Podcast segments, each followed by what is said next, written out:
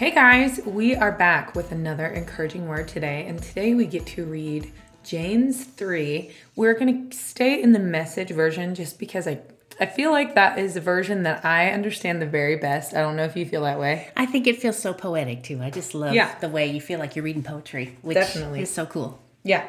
So my mom's going to read this one. Okay, this is James chapter 3 out of the message. The first little phrase it says up there is when you open your mouth. Here's chapter 3. Don't be in any rush to become a teacher, my friends. Teaching is highly responsible work. Teachers are held in the strictest standards, and none of us is perfectly qualified. We get it wrong nearly every time we open our mouths. If you could find someone whose speech was perfectly true, you'd have a perfect person in perfect control of life. A bit in the mouth of a horse controls the whole horse. A small rudder on a huge ship is in the hands of a skilled captain sets the course in the face of the strongest winds. A word out of your mouth may seem of no account, but it can accomplish nearly anything or destroy it. It only takes a spark, remember, to set a forest fire. A careless or wrongly placed word out of your mouth can do that.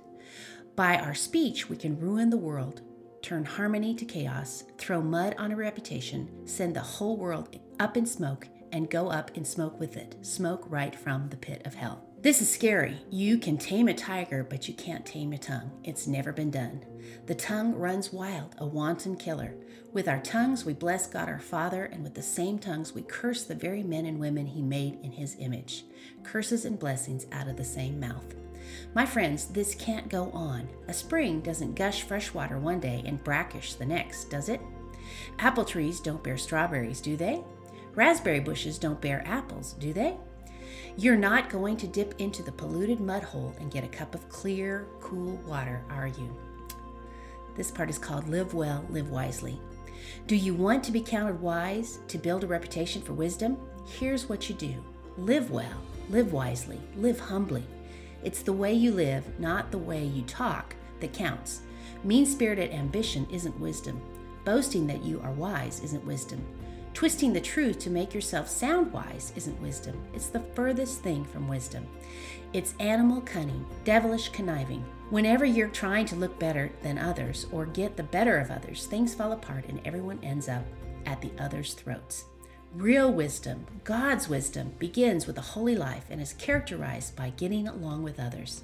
It is gentle and reasonable, overflowing with mercy and blessings.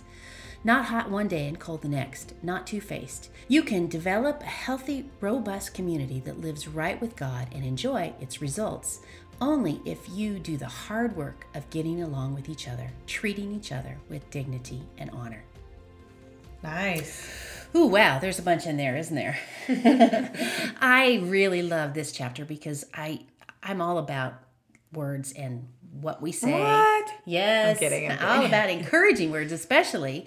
But I think it's so amazing that um that we can actually do exactly what this says. We can say something wonderful and blessed and glorious, and then we can swear at our daughter for whatever she did wrong. You you acted like that's something you've done. You haven't done that. Ah, oh, well, that's good. But I think it's amazing that, you know, you cannot have fresh water and brackish water, as it says in this translation or this um, paraphrase, out of the same well. And um, we do that with our words. And our words are so important that we speak them with the grace and the mercy and beautiful um, benefit of the word of God behind us.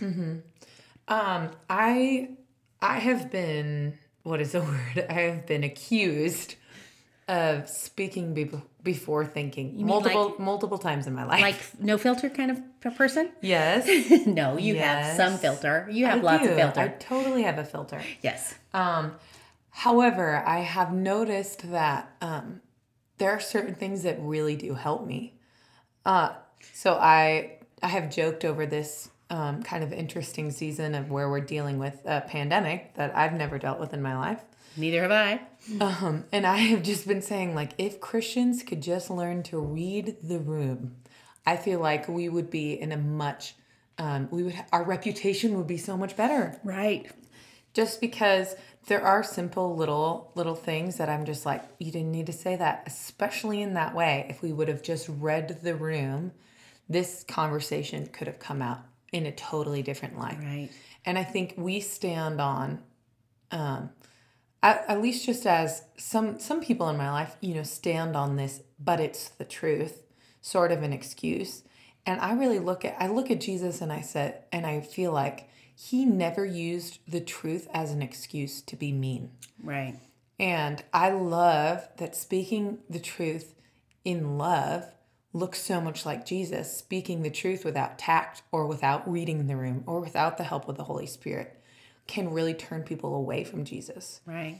And I think we've all had people in our life who have been spoken to in a way that all they feel is judged and they don't want any part of what Jesus has to offer. And I look at situations like that and I think if there's nothing else, we can point to the love of God and that will lead people to Jesus. I don't know why I don't know why sometimes it feels like we just let our mouth go. And, Right. Well, and often when we do let our mouth go, we put our foot in our mouth. Yeah. Or what I think is important for us to do is we have to remember that um, we are Jesus representatives here on this earth, and reading the room, being aware of who's with you, and and also I think sometimes even understanding that our Christianese, the way we talk, doesn't resonate with everybody because when you talk about some words that we say, some people don't even know what they mean. yeah. So it's good to know that. But also, um, I, I think even with all the forest fires that are going on, I think about that that image of just a little tiny spark can make a huge flame, and and we've seen that happen mm-hmm. even in the media. You know, one little mm-hmm. tiny thing can be a huge thing, whether it is an actual flame or it is a, mm-hmm. a words that were spoken that that caused a whole bunch of damage, and it just makes me want to put such a guard over my mouth Yeah. and to make sure that the words that I speak really do bring life and health and healing Mm-hmm. and joy and all those good things that God wants us to do. And you know, in my life, I I think in your life as well, I started noticing there are little phrases that like I won't say. I won't I have such a hard time when when songs, even simple things like songs have like I would die Yeah. in certain situations. Right. Like I can't even sing it. Nope. And you know, that might be extreme or whatever. But in in my life, I really wanted to recognize like the power that our words have is such a wonderful gift. And you put a wonderful gift with an unwise person and it can turn into a weapon. Right. And I love even how it explains that wisdom looks like getting along with others. Hmm. Who would have thought that? That, like, oh, these wise, these wisdomous people, by the way, that's nice. That's your new word, right? Wisdomous. Wisdomous. These people full of wisdom, like you, you would assume that they sit at a special table or whatever. But you know what?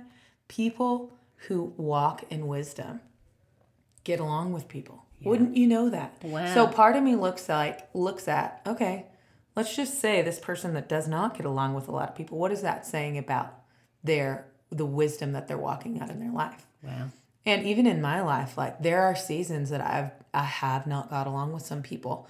And I can look back on that time and say, yep, I was being unwise because my prior priorities were not in line with the word of God and with even the kingdom of um like uh well not that's not the word.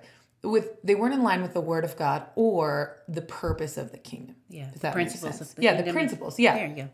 Because love was not my priority at that time. Well, and I think a good thing to end with is the last part of that um, whole chapter says that we need to treat each other with dignity and honor, and we can do that with our words.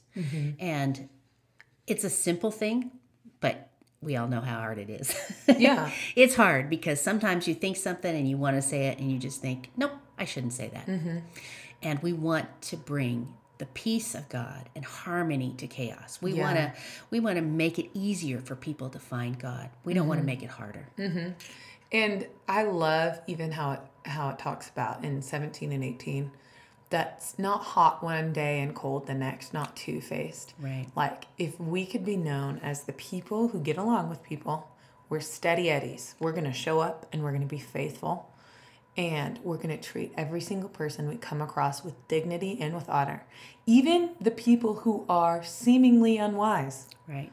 And Or people that treat you badly. Yeah. You can still turn around and treat them well. because it's about the seeds that we're sowing.